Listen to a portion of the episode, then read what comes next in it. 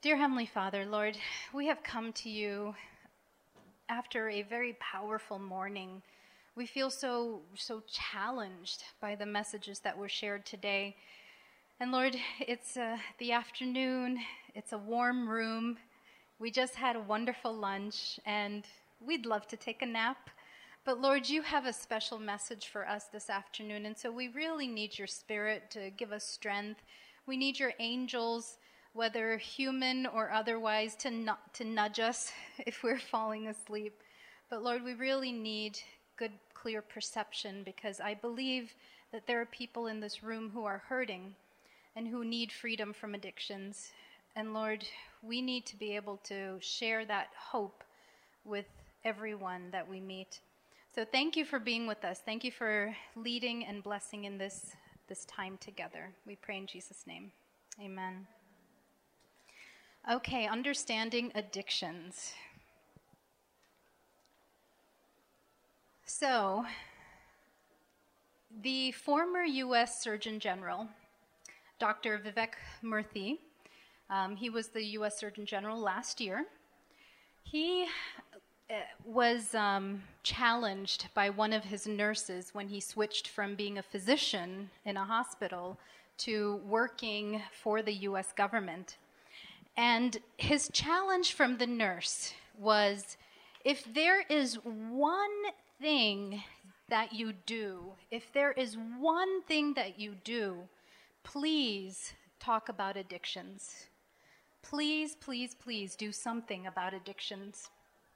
And so last year in November, he and his uh, office came out with this report Facing Addiction in America the Surgeon General's report on alcohol, drugs, and health.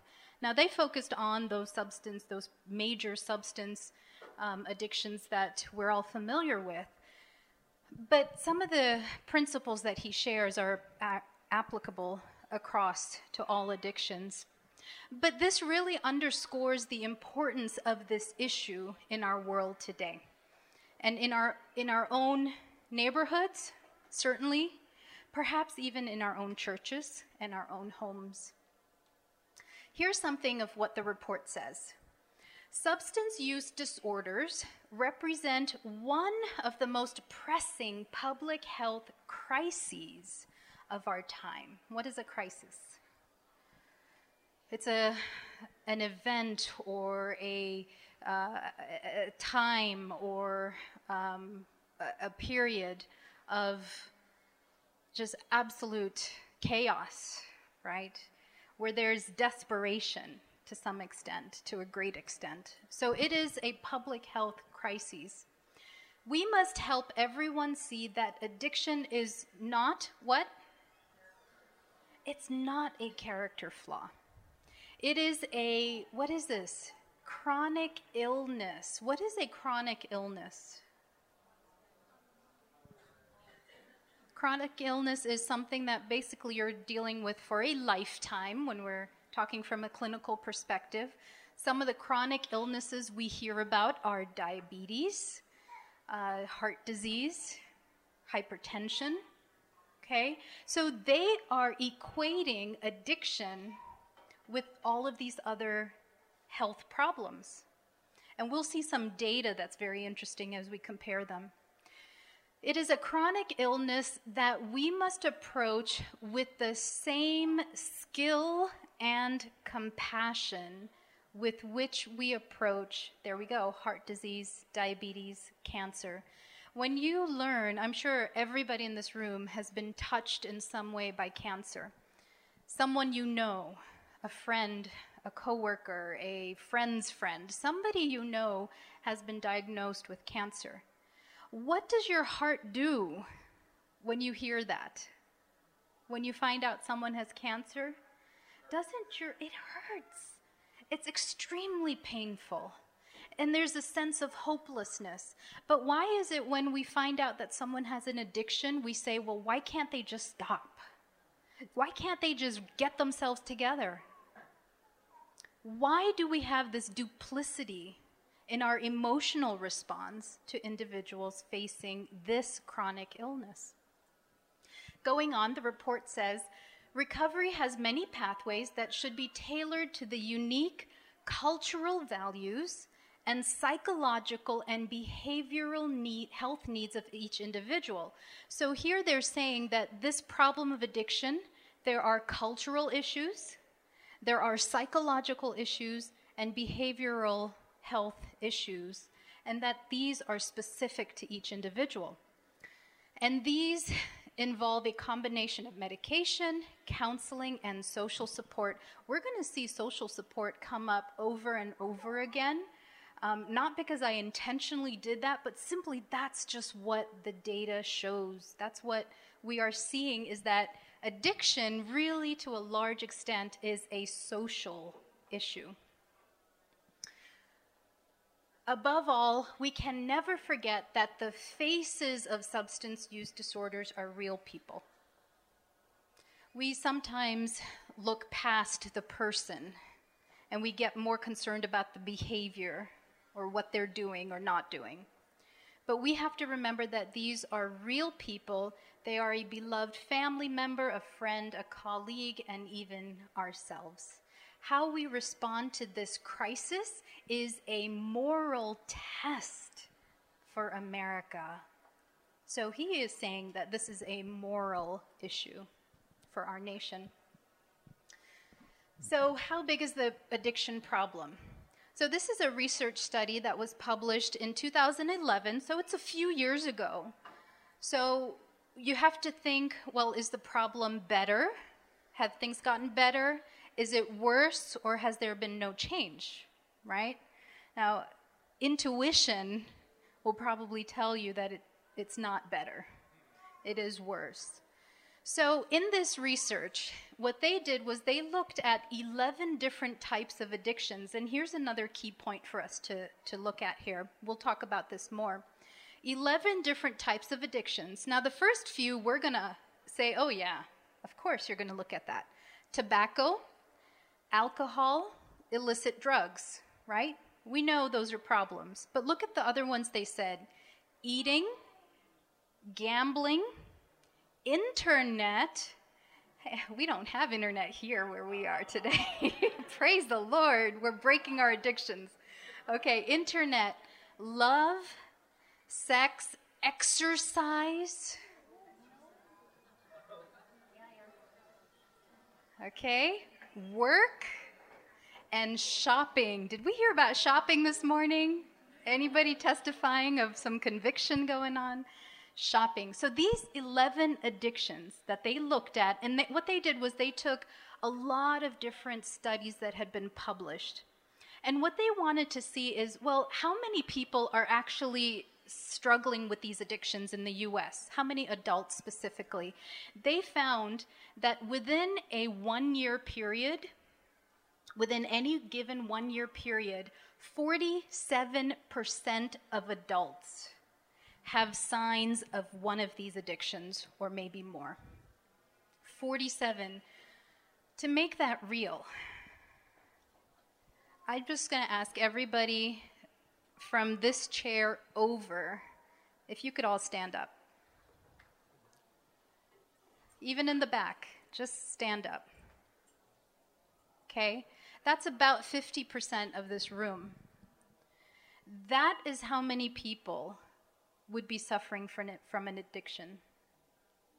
Now, extrapolate this to your church, to your community, to your state, to the country, to the world. Okay, thank you so much. So, we, we mentioned briefly that there are different types of addictions. Let's look at this a little bit more. We do have the substance abuse addictions, and these are again the typical ones that we think of the tobacco, alcohol, illegal drugs. By the way, did you know that the Seventh day Adventist Church was premier in promoting the temperance movement? In fact, we have a, a, passage from Ellen White where she says that we she even made a political statement. Now we know we don't mix politics and religion, right?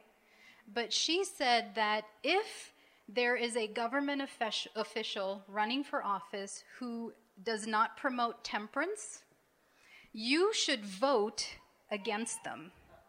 And she goes on to say this You should go vote even if it's the Sabbath. This is how important she believes the temperance issue was. And so, supporting the women's temperance movement, now, of course, we don't subscribe to everything that those organizations uphold, but certainly the issue of temperance is something where we can actually um, lend voice to them. Illegal drugs. Now, we currently have in the United States a huge issue on prescription drugs and opioids. Opioids are the things like morphine that are given to, to patients to ease their pain. Well, it's very easy to become addicted to morphine. There are a few seats up front. We'll just have to move these things. So, this this issue is is actually very very important, and we're um, really the U.S. government is really looking. That's fine, thank you. Looking for a lot of um, resources and and help in battling this particular addiction. And of course, there are many others as well, substance abuses. But again, as I said earlier, I want to really focus on what are called process or behavioral addictions. These are process or behavioral addictions. Now let's look at this list. This is a short list. This is a short list gambling, sex, kleptomania, computer or gaming, Okay. Internet, again. Pathological skin picking. Skin picking. Workaholism. Okay. I'm sure there might be some people smiling or cringing. Food addictions or binge eating.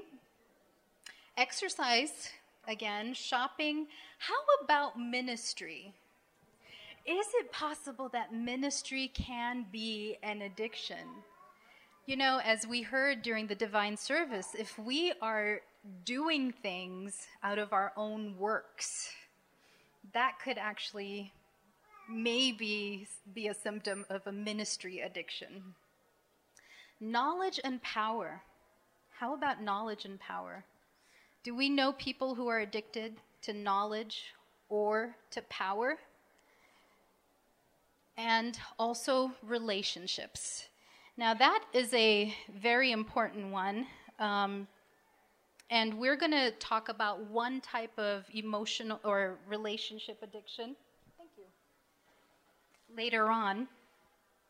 But it is possible that people are addicted to relationships. And I think this is an important one to talk about because we live in a world where we are so interconnected, aren't we? We are hyper connected. And yet, we are so separated, aren't we? So that's an important one, too. Okay. If we summarize this, again, that was a short list, but we could basically say that you can be addicted to anything that we feel we cannot live without. And and it leads us to live an unbalanced lifestyle regardless of the harm it causes to us or to others. I just cannot live without watching this TV show. And I will stay up till 2 a.m. watching, binging on this TV show. Because when I go to the office, they're going to be talking about it. You know, or I just cannot give up this exercise I, I actually have a friend, a good friend that I used to work with, who is an ultra triathlete. And I've told him several times, you know, you're addicted to exercise. Um, and he says, yeah, I know I am. You know, and we're going to talk about how addiction happens and, and why it is that we can be addicted to things that are even good for us. Okay? So, leads to an unbalanced lifestyle, regardless of the harm it causes. So, what is an addiction? This is the definition from the American Society of Addictions Medicine. They say addiction is a primary, meaning that's the, that's the main health issue the person is facing. It's a chronic disease, we saw that already, of what, what's involved here? Brain reward, motivation, memory, and all the other things that happen along with that. It sounds rather complex. We'll look at some of that. Now, dysfunction in these brain circuits leads to these different things. Biological, okay, so your physical body, manifestations, psychological, okay, your emotions, social, how we interact with others, and interestingly, spiritual manifestations. Now, these are the people who are not religious, but they're saying that there is a spiritual component to addictions. And they go on to say that these manifestations are reflected in an individual path, patho- pathologically pursuing reward and or relief by substance use and other behaviors. So those two types of addictions, substance abuse, behavior. Okay? So they go on to say these are some of the things, those manifestations that they were talking about. These are some of the things we see. The inability to consistent, consistently abstain. So, in other words, okay, I can give up watching that TV show for two weeks, but I'm back to it, you know, as soon as the new season opens or whatever it may be. Impairment in behavioral control. They're just not able to get themselves together. You know, they're not able to just really control their what they do. It's not that they're meaning to do bad things. Craving, of course, diminished recognition of significant problems. They start to justify in their mind, and it doesn't seem that bad what they're doing. They're not able to really see that this is a problem. Significant problems with their behavior, with interpersonal relationships, again, we're seeing that social component come up over and over again, and a dysfunctional emotional response. So, what's affected? Your body, your brain, your emotions, how you relate with others. Like other chronic diseases, addiction often involves cycles of relapse and remission. In other words, they may go through a time where they are free from the di- addiction, but they're very likely to actually fall back into the addictive behavior again. And, and, in the next section, we will talk a little bit more about that. Without treatment or engagement in recovery activities, addiction is progressive. It, get, it gets worse over time and can result in disability or premature death. Is this a problem? This is absolutely a problem disability, poor quality of life, and certainly premature death. These are big problems for us to worry about. Um, okay. Now, usually what they say is uh, they want to see three or more of these different symptoms happening in a, in a person over a 12 month period. Um, this is part of the diagnosis. Uh, tolerance to the substance, in other words, it takes more to get the same high Okay, they're, they're, you know, at first they start with just a little bit, but they need more and more and a greater dose and a more intense dose in order to get the same um, emotional or physical high. Withdrawal, you take it away, they stop taking it, and they have symptoms. Kind of like when you stop drinking coffee for a few days and you get the headaches, right? Okay. I just had to throw that in there. Um, they use in larger amounts than intended. They didn't intend to use that much, but they just couldn't stop themselves. They desire um, to have to, to cut down, but they have unsuccessful attempts at actually stopping. And they spend a lot of time procuring the substance. Now, I mentioned this morning that I am a dietitian by, by training, and I did um, actually counsel with, with many of my patients, some of whom probably were very close to have a food, food addiction. And something that you see is that they're often thinking about, okay, how am I going to get the food? That's the question. Where am I going to get this? But if I change my diet, how am I going to get the food? So there's this preoccupation of where am I going to get it? How am I going to get it? Um, and there's a decline or an elimination of significant social, work, and recreational activities. They're withdrawing from society. Okay, so an addiction can alter the functioning of the chemical pathways in the brain. We'll see a little bit of that. And can artificially create pleasurable states. This is why you get addicted to it, because it makes you feel good. The problem is that it is a temporary feel good.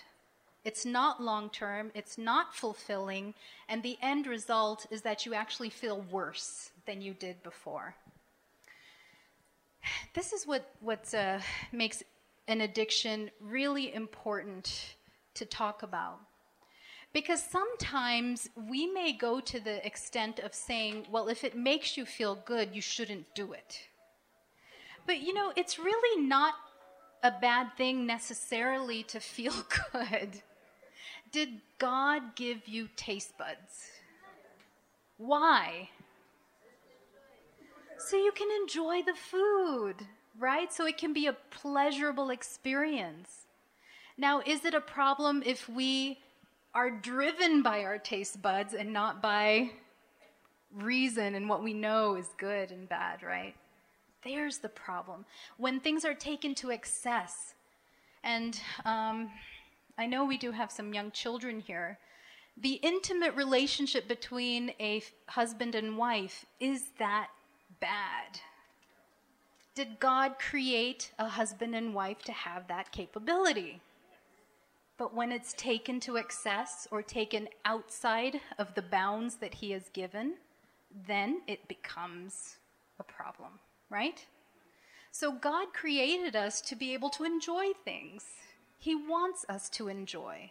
So let's not demonize people because they're trying to feel good and we'll see why it is they're trying to feel good. The problem is when it gets out of control or when it becomes the driving factor. Okay, the five stages of addiction. There are five stages. One, experimentation. Now, this is probably what you heard when you were, you know, a, a, little kid in elementary school. Just say no, right? Say no to drugs or whatever. Because we know that one little taste might precipitate future use. And we, we actually know, um, I think I have this on here, that younger people, when you experiment at a younger age, you're much more likely to develop that into an addiction. But the experiment, okay, I'm just going to take one little gulp of alcohol. It's, it's a wedding, my friend's wedding. I'm just going to try a little bit of the champagne whatever it is. I'm just going to watch that, that risque TV show just for five minutes. Okay, experimentation. So we want to, uh, this is often a stage that we, we may not notice other people are experimenting because it doesn't necessarily alter their behavior or anything like that. And we want to watch out for um, reasons that people may give, sort of excuses that they may give for, for trying something something like this. The next stage is regular use. So, this is when they start incorporating this into everyday life. Um, they're, you know, drinking every day. They're watching whatever every day. They're on, dare I say it, social media every day. Okay? And this may be difficult to discover also because people might be pretty good at hiding their daily habits. Or it may be the point where we are starting to notice that this is becoming problematic. Maybe they're starting to participate in the behavior and not participating in other important activities of life. The third stage is risky use. And this, now everybody defines risky differently. So that's a challenge in knowing when a person is at risky use. But their behavior begins to alarm you. It's like, what? What? I can't believe they just did that. What, what's going on? This is usually when we start noticing it and we get concerned, but this is stage three already. And it's important at this point to discover ways to help before the problem escalates. This is where we can actually intervene and make some significant, um, give them significant help that isn't necessarily medical or treatment, you know, clinical kind of care. But once they get past this point, number four is dependence. This is where they just cannot survive without it.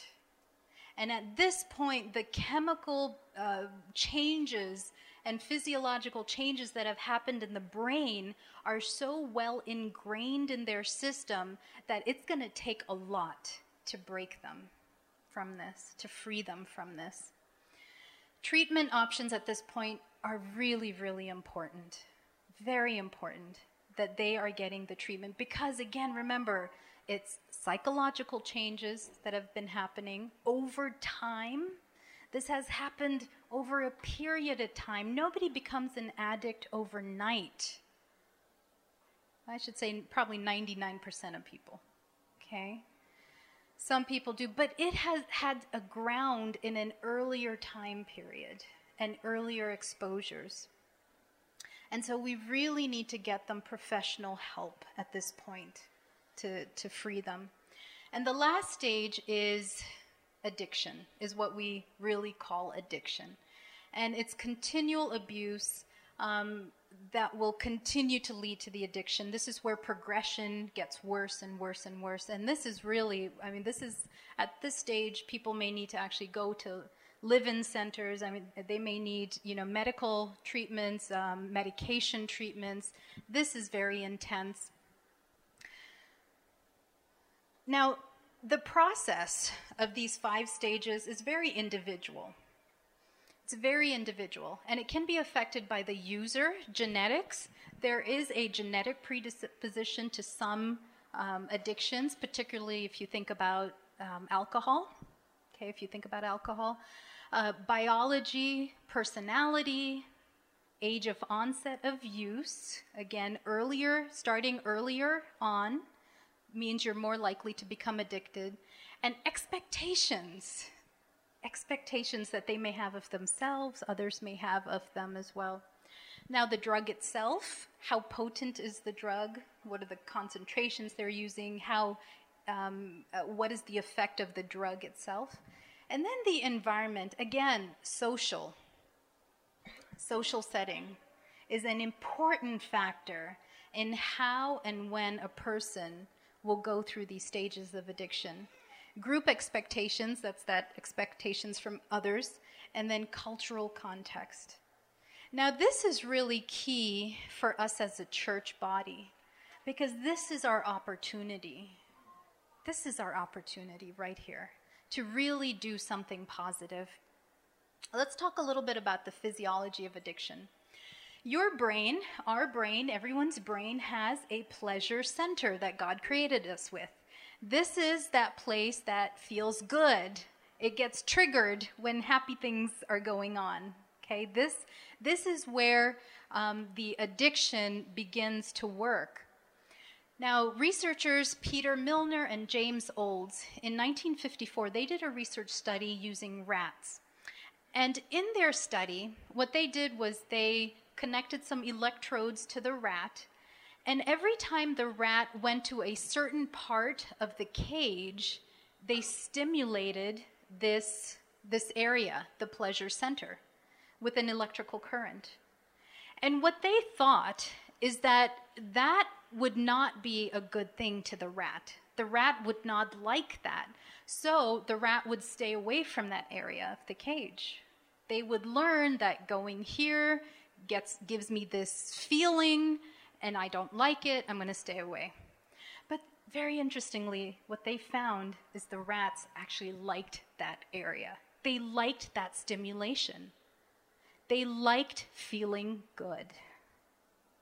Anybody else like feeling good? So, this was in the limbic system, which controls your emotion, behavior, and memory. So the rats returned to that part of the cage over and over again, despite the fact that they were getting an electrical shock, basically. But it felt good. So they did it over and over again. Now, later on, what they did is that they actually allowed the rat to self stimulate. There was a, a bar, and the rat just had to push the bar to get the current. And so the rat would stand there hitting the bar because it liked that stimulation. And even when the rat was hungry and it was given the option of eating food or the stimulation, you know what they choose, chose? The stimulation. The food was not as pleasurable because it wasn't directly hitting that certain area of the brain. The rats wanted the immediate gratification. And isn't that the same with us? Whether or not we have an addiction, right? The faster we can get what we want, the better, right? So, so this is where we started realizing that we actually have portions of our brain that want to feel good and that make us feel good. So, a little bit of brain physiology here. The nucleus accumbens septi is critically involved in addiction behavior, and it's right around here, right under the prefrontal cortex. Now, you've probably heard about the frontal cortex, but it's pretty close by. All addictive chemicals and behaviors are known to affect that area, every single one we know affects this area of the brain. So there is a physiological response happening in the brain. In fact, if we look here at what is happening, you've heard of dopamine. What is dopamine known as? The feel good hormone, right? That's the hormone that actually is working in this area. And what happens normally, I'm sorry you guys can't maybe not be able to see this, but there is dopamine floating around, just a little bit, floating around between the cells. Okay, here's one cell talking to this cell, and the dopamine floats around. And when the dopamine attaches to the cell, it stimulates that feel good. Now, with something like cocaine or other drugs or addictive substances or behaviors, you get a rush of dopamine into this area. And this is all happening in that, um, that nucleus accumbens. You get a rush of dopamine there, so you're hyper-stimulating. And you're getting a greater response and, and stimulation for those feel-good um, rewards. Now, the orbital frontal cortex, which is close by and under the prefrontal cortex, this uh, controls our impulses. So, do you think it's important to have control over our impulses? Yeah? So, this is what this guy does. It also helps us recognize social and cultural mores. In other words, what is socially acceptable or not. This area of the brain helps us to realize that. Would that be helpful if it's functioning well, would that be helpful in preventing addictive behaviors, you think? And also the ability to appreciate the consequences of your actions. How important is that? And we talked about earlier, someone who's addicted, they're not able to recognize what the consequences are. They don't have that clear judgment anymore. So, so that area is not functioning as well. The prefrontal cortex, we know, is the executive function. This is where decisions are made. This is where pros and cons are weighed. It prioritizes behavior. It adapts to change, and interestingly, it works for delayed gratification. Oh, bother. Let's talk about delayed gratification.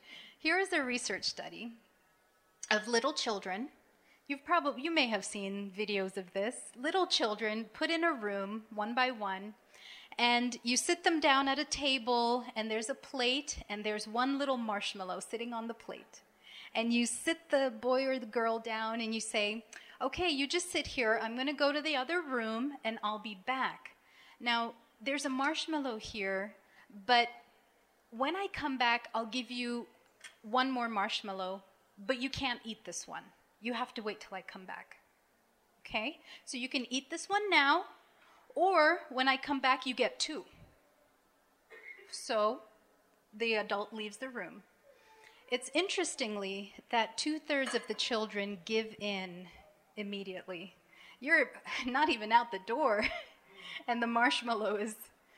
And when you see videos of this, you'll actually see some of the children fondling the marshmallow and just looking wistfully at it. I think there's one that even smells it, you know?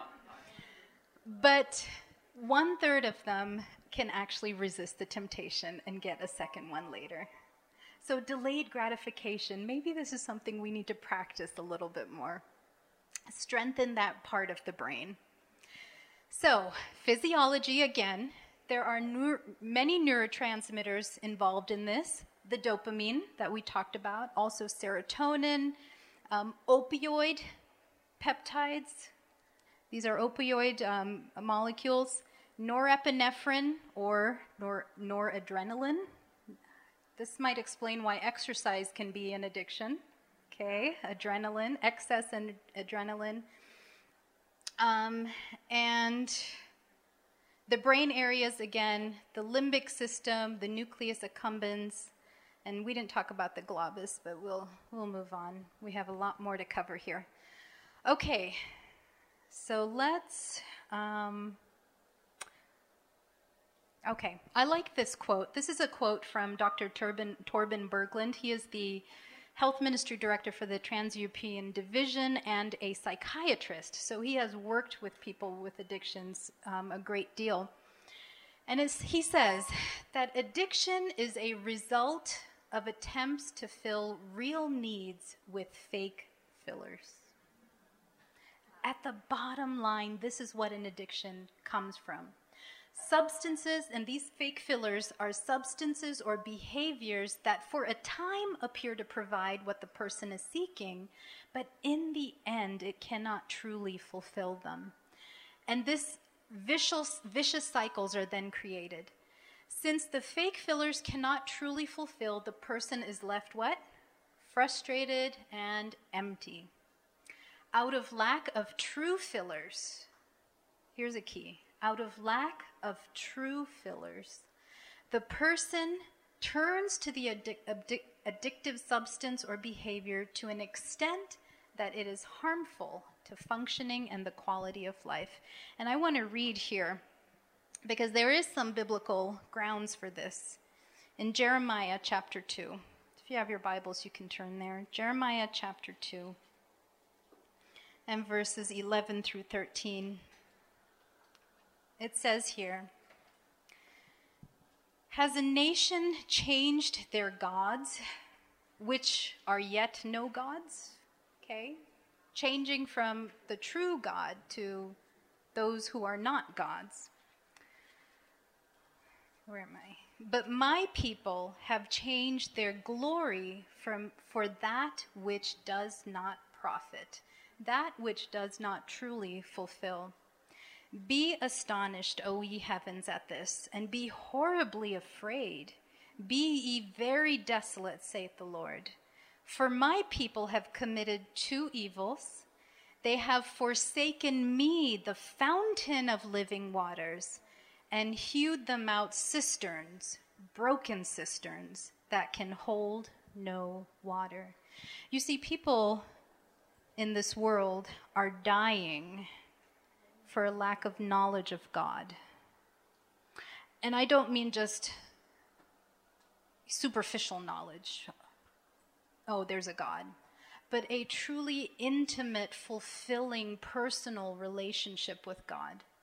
And so, what they are doing is they are trying to fill it with fake gods, if you will. Some people turn to alcohol Others turn to smoking. Some may turn to relationship after relationship. Others may turn to shopping. Whatever it may be, there is a void that they know they have, and yet they don't know how to fill it. So they fill it with what seems to be the easiest thing. We need to remember the person. People do not become addicts because they are bad people. We want to remember this. It's not because, hello, all have sinned all have sinned and come short of the glory of God. They become addicts because they are suffering. The addictive substance or behaviors relieve suffering caused by too much feelings or not enough feelings. Interesting. The emotional baggage here. They work short term, these addictive substances or behaviors. They work short term, but long term, they cause much more harm than good.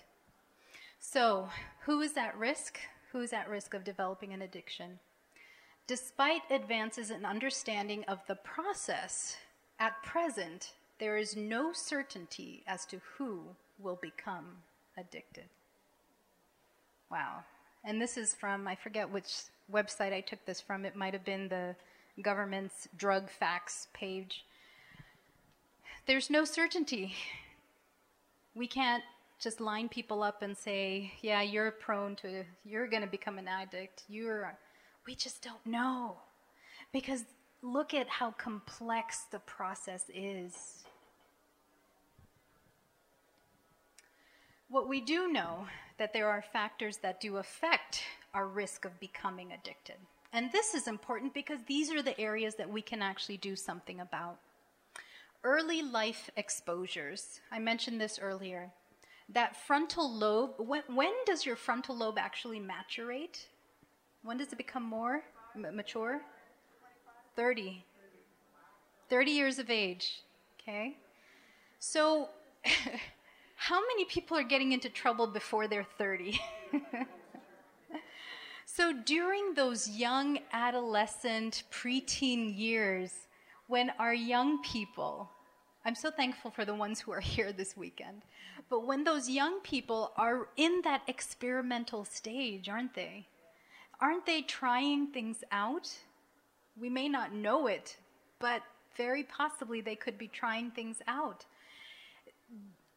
As remember that the addiction affects the brain itself and the morphology of the brain, the connections in the brain. So, if they are trying these things out during those ages when the brain is still forming and maturing, it's much more likely for them to become addicted. Genetic factors, these account for half of the like, likelihood that an individual will develop an addiction. I believe this was specifically for um, alcohol. Environmental factors, Inter- these interact with the person's biology and affect the extent to which gene- genetic factors exert their influence. Your environment does, in fact, affect your genetics. I know um, one one person says genetic your genes load the gun, but your lifestyle pulls the trigger. Your environment is part of your lifestyle. What affects your lifestyle? I mean, we just need to go a few hours down the road to a certain big city, right? And to see what is the environment that these people are struggling in when their very life is at danger. And what are they using to cope? Because they have nothing else. Mission to the cities has an important role. Resiliencies, we'll talk about resiliencies um, the next session. These affect the extent to which the genetic predisposition can lead to that behavior and other manifestations of addiction. So we'll talk about resi- resiliencies a little bit more. And then culture. You know, we all have our own culture, don't we? Looking around this room, I love seeing the, the diversity of culture. It's going to be like this in heaven. Every single culture has beautiful things about it. Every single culture has some things that should be changed to be quite frank. All, all cultures. Because not one is a perfect representation of heaven's culture. Now, you know, God brought the church to life so that we as a church could be the representation of the heavenly culture, didn't He? Because He doesn't want you to be bound by your cultures of this world that you just happen to be born into but he wants us to be transformed into the culture of heaven. But why is it that even in our churches, we could be promoting addictions. Just go to a board meeting. Just sit at a potluck table and hear the discussion between should you have cheese or not at the table. You know, and, and I'm not, I don't want to um, minimize issues and conversations, nor do I want to aggrandize, you know, just simple conversations, but maybe we need to be considering what is our effect, what is my effect on the others in this church? Am I a savor of life unto life right here in the church? Um, did I skip one? Okay, another important risk factor are what, what are called adverse childhood experiences or ACEs. Adverse childhood experiences. It seems that these are really a very strong driving factor when it comes to addictions. So, what are ACEs? There are three types abuse. Now, this could be physical abuse, emotional, or sexual abuse during childhood neglect. Neglect.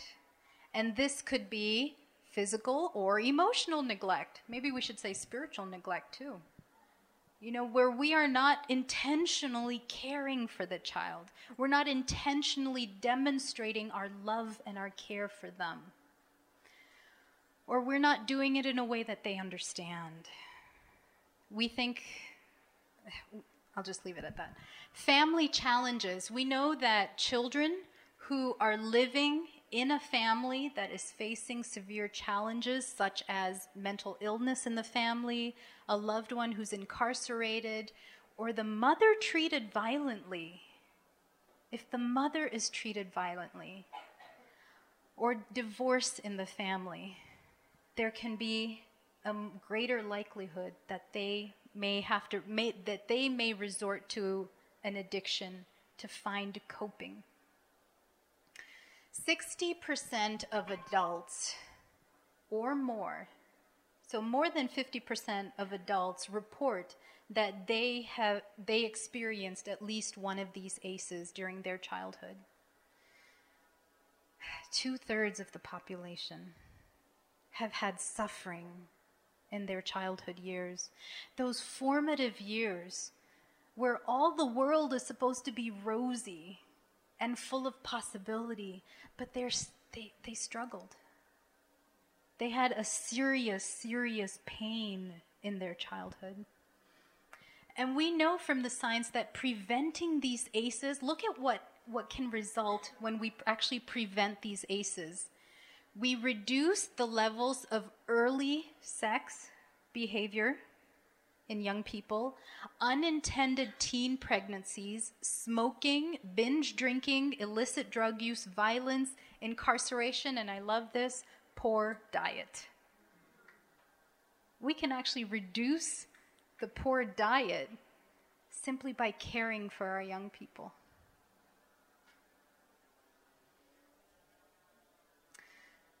Codependency. So I want to spend um, the last little bit of time talking about two particular types of addictions that um, that these are behavior or process addictions and these are ones that maybe we don't um, really talk about or we're not very much aware of um, but but let's just go over this by the way let me do a time check we're here till what time till four Okay, we might be done a little early, so that's okay. You can get some exercise. Okay, codependency. Okay, you may have a problem with codependency. Now, I'm not encouraging you to self diagnose right now, but some awareness points, okay? You may have a problem with codependency if you are easily absorbed by the pain and problems of others. I remember meeting um, a lady once uh, a few years ago who I, I believe I, I think it, I was working in Guam at the time, and there was some kind of a hurricane or tragic disaster here in the US. And every day she would say to me, I feel so bad for them. I just keep praying for them. I just, I mean, it just tears me apart what they're going through. And, you know, we should feel bad for people who are going through these problems. Absolutely. But when it consumes us, when it's what we're thinking about over and over again, I feel so bad, I feel so bad, I feel so bad, but we're not doing anything about it, you know? We're addicted to those emotions of feeling for someone. You submerge yourself in fixing or rescuing needy people. Oh boy. Now, it's not a bad thing to help people. We should be helpful. But when this is, I've got to go help them. They're not asking for your help. I need to go help them anyway. You know, we, we need to learn to regulate even how much help we give to people. We should absolutely help, but there's a time for everything, right? You depend on sources outside of yourself for meaning, identity, and value. Now, as we talked about this morning, our identity, our value, our purpose comes ultimately from God. That's not what we're talking about here. Recognizing that is what gives us ultimate meaning and purpose. But when we are depending on another human being, and this is especially what leads to relationship addictions, that I, I just cannot be without a relationship. I have to have a boyfriend or a girlfriend, or maybe several. You know, I, I just cannot live without somebody texting me all the time. I have to have 50 people like my post on Facebook. Otherwise, I feel like a failure. And I'm being a little bit silly just to demonstrate, you know, a little bit of how what we may be missing, what we may be missing. But this can be very serious too. Codependency is really a, a pretty serious issue. You take care of other people's pain and problems while ignoring your own. How many of us internalize our problems? And we say, I will pray and it will be okay. Prayer has power, but God does not want us to ignore the problems and to suppress them and to pretend like they're not there. That's not how we get healing. This maybe is a tendency for a lot of Christians is that we feel like, you know, it's going to be okay. God will take care of it. Vengeance is mine, saith the Lord. Absolutely that is a fact. But the truth of the matter is that God does not want you to put yourself in danger. He's not calling us, we, we cannot call ourselves to be martyrs. Only God can determine who's a martyr. But we are so ready to take care of other people while we ignore our own issues. And maybe this is also part of the addiction to ministry. Right? We're, we're so we're going to serve in the church we're going to do multiple everything that the the nominating committee asks us to do we're going to say yes we're going to do every single thing that comes to us and you know, I I'll, I'll, share a little story. I actually had a moment like this when I first moved to Loma Linda to be a student there. I, um, I came from being very active in my church, and I loved it. I came to Loma Linda and I said, I'm not taking a single responsibility. After about six months, I said, okay, I'm getting spiritually fat. I need to exercise my spiritual muscles. I need to get involved in ministry. And so I actually decided to fast and pray every Friday until God told me what ministry He wanted me to do. Within a matter of three weeks, I had four offers. Four. I said, I'm stopping. I can't fast and pray anymore. This is too much. But I loved ministry. It was such a powerful experience to me to be part of ministry. I, I don't like being up front, I, I like the backstage. Well, it just so happened those four opportunities, I accepted three of them. I said, I'll be moderate. right? I'll accept three. I thank God that one of the three that I accepted fell through and nothing happened of that. So I had two ministry responsibilities. And that was that was the right amount for me at that time. But I was so driven that I remember even thinking, which of these should I accept? I just kept thinking, well, I can make time for that one. I'll just, I can squeeze. I mean, I was a full time student, but sure, I'll take three ministry responsibilities. I'll do it. But you know, we have to realize our limitations, that we are human, and that even when it comes to ministry, I've learned to say, if there's nobody to do the job, let the job go undone. And let God raise up the laborers. Sometimes what we need to do is pray for the laborers rather than being the laborer ourselves. Okay? Now, if you're not doing any ministry, that's pr- another problem. okay? But we're not talking about that today. So you help others at your own expense or the expense of your family. This um, probably is a big issue for our pastors, our ministers, right? Sometimes they sacrifice their own families for the sake of the good of the church. And we as a church have a responsibility to not make them feel guilty when they take a day off or when they spend time with their family or when they don't answer our phone call at 2 a.m.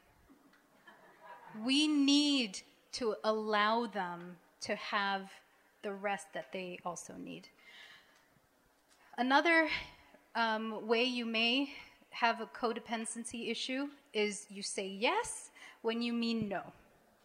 You say yes when I don't want to do it, but okay, I'll do it. You know, it's okay to say no. That it's it's okay. Everybody together, it's okay to say no. Okay, great. Don't say no to God. Okay, that's the problem. But if God is leading you to do something, then He's got everything else under control. All we need to make sure is that He's the one asking us to do it. It's not our own internal drive. Codependence, what is it? Interesting. Two or more sick people getting worse together. it's just we're we're all just in this together, making each other worse and worse. Originally, the word codependence was used to describe a person whose life was affected as a result of their involvement with another person who had a chemical dependency. Okay, they were an alcoholic or a drug addict. Therefore, the, the two people together were considered to be co alcoholics or co addicts, codependents. But what it is, is it's a pattern of painful dependence on people, substances, approval, to find your safety, your self worth, and your identity. There is no human being on the earth who can give us self worth.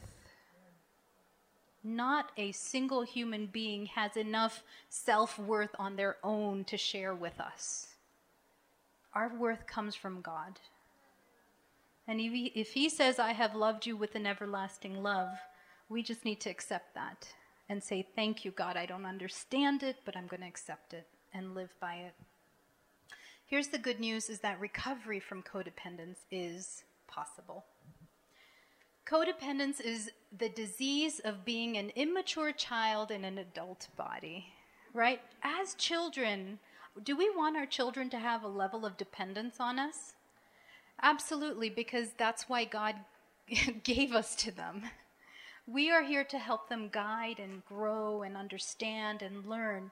But during every stage of childhood, should there be increasing independence? And if we are training them well, that independence will be a good thing. It will not be a rebellious independence, but it will be being able to think on their own. I, how many of you? How many of you are parents? Okay, a good number of you. How many of you are uh, either a, an aunt or an uncle? You've seen some young kids grow up. Now, when you when you hear that young person say something, and you're like, "Where did you come up with that?" right? It's their own brains are gathering information and processing and formulating new thoughts. And that's a beautiful process to see. That is the kind of independence we want to help them learn. And there's a different level of independence throughout the different stages of growth. Codependence is the pain in adulthood that comes from being wounded in childhood and it leads to a high probability of relationship problems and compulsive behaviors. Codependence, here goes again, the four components of addiction. It's the social, emotional, emotional and spiritual pathology that occurs when children grow up in an environment characterized by high stress, low nurture. High stress, low nurture. How many of our children in the world grow up in high stress environments without anybody to care for them and to demonstrate that care? And in order to recovery, they need low stress and high nurture. So, recovery is possible, even for codependence. Here are some of the things that um, people may, may um, experience when they have low self worth I have difficulty making decisions. Okay, we have a hard time. Do you want pasta or do you want potatoes? Do you want to go to this Ivy League school or that Ivy League school? I mean, it may be very simple decisions, but we're, we're dependent on someone else to make the decision for us sometimes. I judge everything I think, say, or do harshly or as never good enough. I just gave a wonderful uh, sermon at church. It just wasn't good. Everybody says it was good, but it wasn't good. You know what? What is? It? I I um, I helped organize this wonderful event, and the community came out, and they all said they were all blessed by it, but it just wasn't good enough. I can't believe I messed up. You know, we even we're all going to have failures, right? We're all going to have something that we're not very good at. Often the problem arises when we compare ourselves to other people. But they have different talents than we do. We, ought, we shouldn't compare. Low self worth. I am embarrassed to receive recognition, praise, or gifts.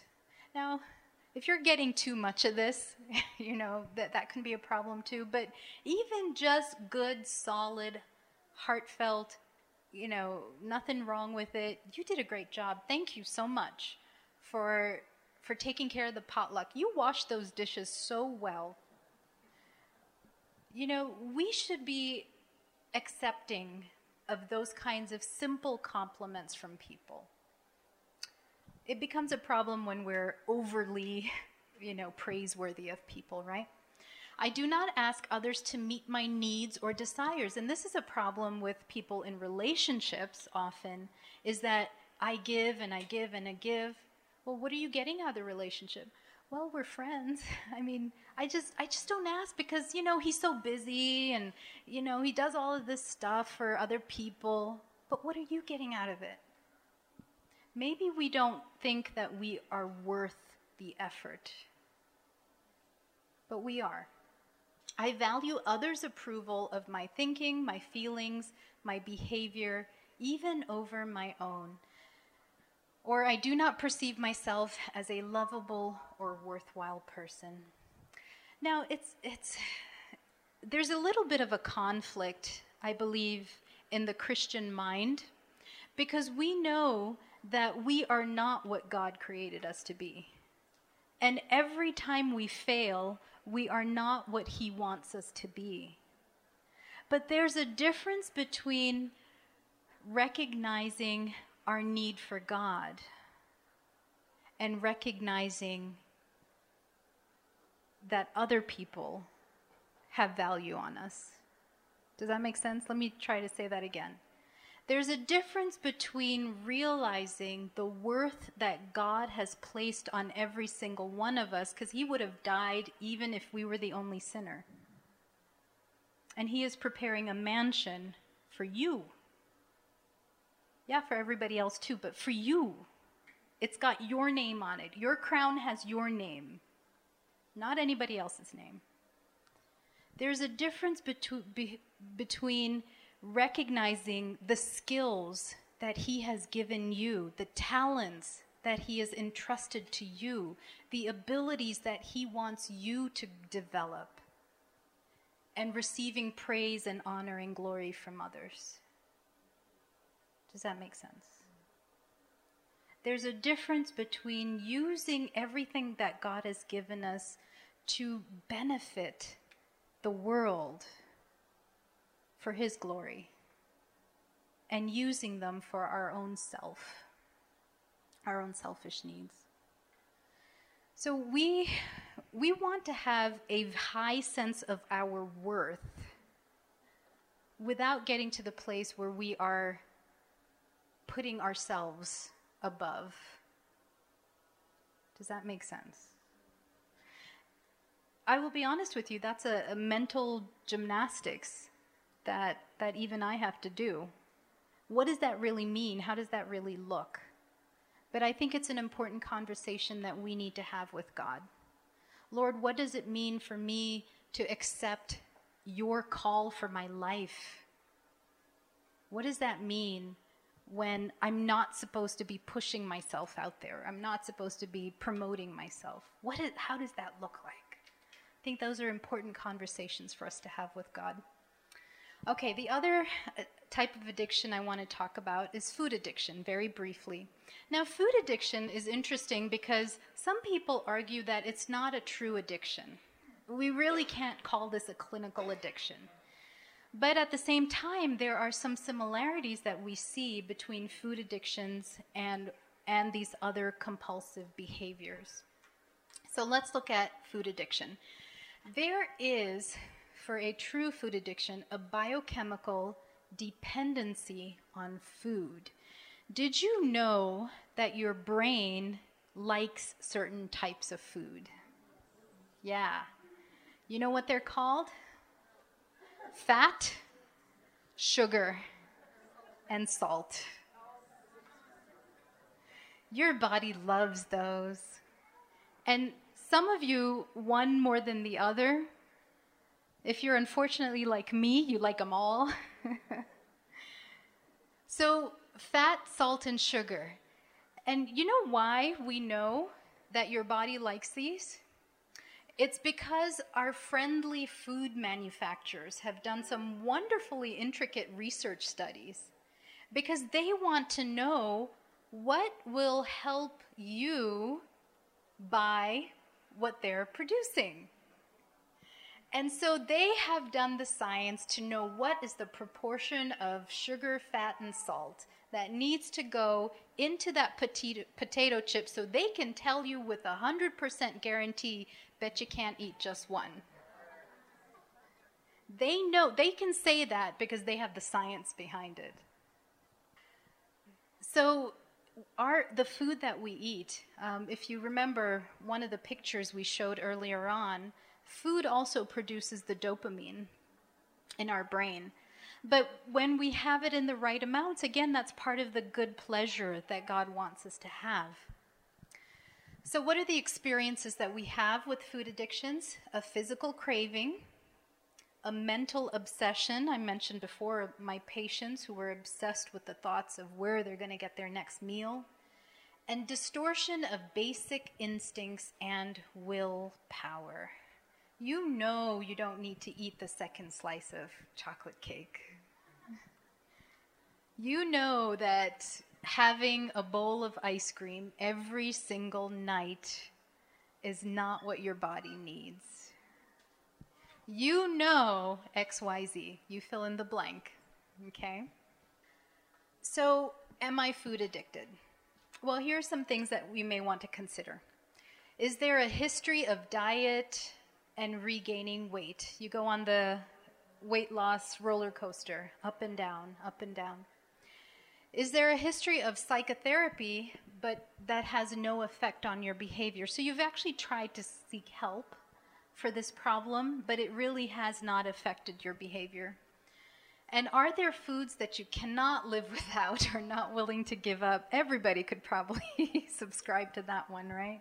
There are foods that I just can't live without this food. Are there foods that I cannot stop eating? You know, your body was created with this amazing mechanism to actually tell you when you, to, when you should stop eating. And there are hormones that are produced. There are sensations, physical sensations that are produced. But the problem is that sometimes we don't we don't hear those cues. We're not attuned to the cues that say, "Okay, you're full. You can stop eating now."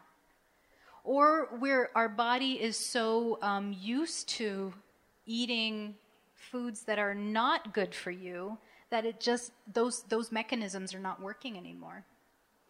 There are certain types of foods that actually promote your feeling of fullness and your ability to recognize that and to stop eating. There are other foods that depress that sensation. And we don't have time to do a, a lecture on nutrition, but basically eat whole foods. Okay? We'll stop there. Okay symptoms about eating, and I have seen some of this in previous patients, lying about what they eat to others and themselves. I, my patients lied to me all the time. it's just, you know, you anybody you ask, what did you have for for breakfast? Oh, I had a grapefruit. You know, and, you know, the donut was just a, you know. Um, I always appreciated the patients who said, "I'm going to tell you the truth." it's like, great. So, lying about it to others or themselves, breaking moral codes, stealing food, uh, things like that. Powerlessness over food um, progresses, it gets worse over time. Feeling numb, high, or drugged after eating. okay. numb, high, or drugged. Food coma coming on. Maybe we ate a little too much. Okay. Or anxiety, and these are the serious ones, right? Anxiety, depression, sleepiness, inability to sleep when you get rid of that food item, withdrawal symptoms again. So the food and food in the brain, a little bit of physiology here. Your hypothalamus part of the brain is what controls your it's your food control center. It, it controls your hunger and fullness, your appetite, your metabolism, hormones, sleep cycles. Homeostasis is, is the regulation of your body, keeping your body at a normal state over time. Serotonin, we mentioned serotonin about general addictions, right? We mentioned this. It's a neurotransmitter similar to dopamine. Neurotransmitter meaning it works in brain cells. Low levels of serotonin are associated with depression and anger. And carbohydrates can increase your serotonin levels. So, simple carbs, here's a little nutrition fact. Simple carbs are things like refined grains, white rice, white bread. Those are simple carbs. Anything that came in a crinkly package is probably a simple carb. Refined sugars, these can increase your serotonin, but remember they have those addictive properties, those, those um, crinkly packages, especially. Fruits, vegetables, nuts, seeds, tofu, these all increase tryptophan, which then increases your serotonin. And these do it naturally. And these do it to a point that is not harmful. And exercise and sunshine also can increase your serotonin naturally. Dopamine, we talked about this. It's responsible for movement, pleasure, reward, emotion planning. Um, it may have a role in, in some of these um, diseases that we're seeing in older ages uh, Parkinson's, Alzheimer's. So many of these mood disorders that are affected by these, these hormones. Uh, here we go cocaine, methamph- methamphetamine, caffeine, insulin, sugar can all work on dopamine. Drug abuse or obesity can decrease your sensitivity of your dopamine reward system. What does that mean? You need more dopamine to get the same feel good sensations. So you're going to be dependent on more and more of the drug, or even in cases of obesity. Okay, this.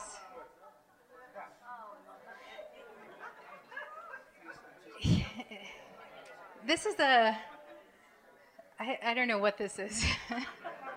it's it's a smoking smoking gun, that's for sure. It's a fish and a chicken with a cigarette.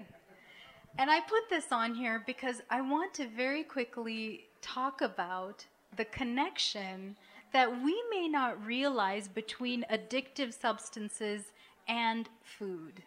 Okay? You ready for this? Okay, a little bit of nutrition here. There was a study, research study done by Duke University of 209 smokers. Now, these people were chain smokers, more than one pack of cigarettes a day. So these was high high consumers, and they had smoked for an average of 21 years. 21 years. Now they were asked just to list the foods that either enhance or worsen their smoking experience either your smoking was better when you ate these foods or your smoking, ugh, it just wasn't as good when you ate other foods. What did we find? They found that 70% said certain foods did make their food taste, certain foods did make the cigarettes taste better.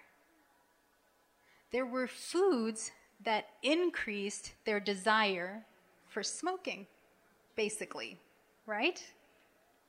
You want to know what those foods were? You sure?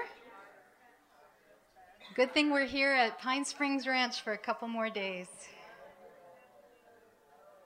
Caffeinated drinks, alcoholic drinks, and meat increase their desire to smoke. Well, I shouldn't say the desire, but the taste of the cigarettes. So, of course, that will then increase their desire, right? Why give it up when it tastes so good?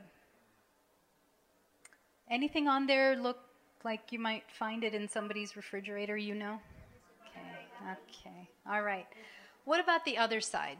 By the way, these foods also increase your body weight. Okay, these are the, well, okay. We'll do nutrition some other time. Now, 45% of the same people said that there were other foods that actually made their cigarettes taste worse. Do you want to know what these are? Oh.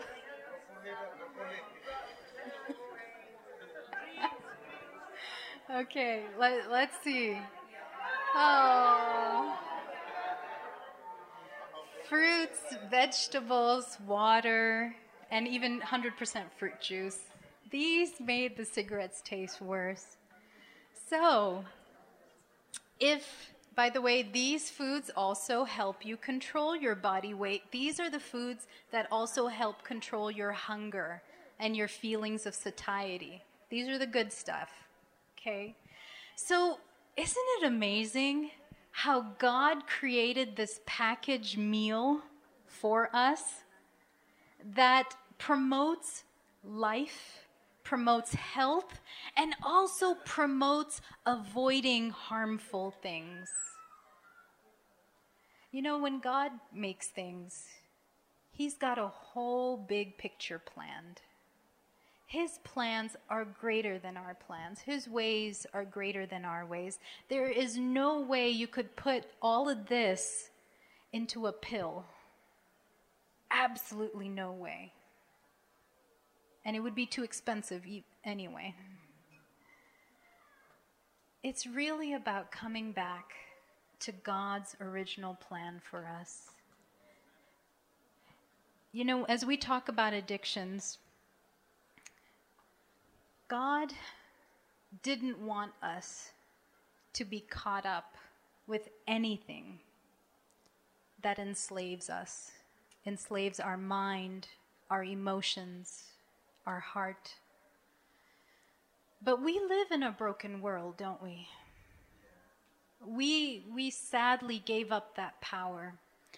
And every day, as we make decisions, we are either giving up more power or we are claiming the power of God to set us free. As I said earlier, very likely that half of the people in this room are struggling with an addiction of some type. The other half of us, maybe we just haven't gotten there yet. Or maybe we have been able to have the type of environment and experiences and growth and surrender that has just set us free. And I pray that that will ultimately be the experience for every single one of us. That freedom. If the Son makes you free, then are you free indeed? So, we're going to take a 10 minute break and then we're going to come back and talk about how to break free from addictions.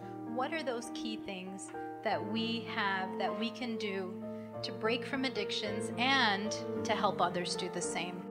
This media was brought to you by Audioverse, a website dedicated to spreading God's Word through free sermon audio and much more. If you would like to know more about Audioverse, or if you would like to listen to more sermons, please visit www.audioverse.org.